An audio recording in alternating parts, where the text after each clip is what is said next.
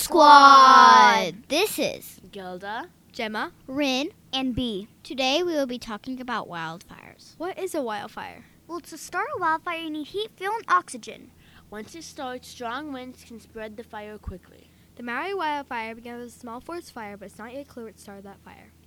Wildfires can burn down thousands of acres. Wow. How fast does it go? It can travel up to 20 miles per hour. That's pretty fast for a wildfire. Yeah. Definitely. Have any of you been in a wildfire before?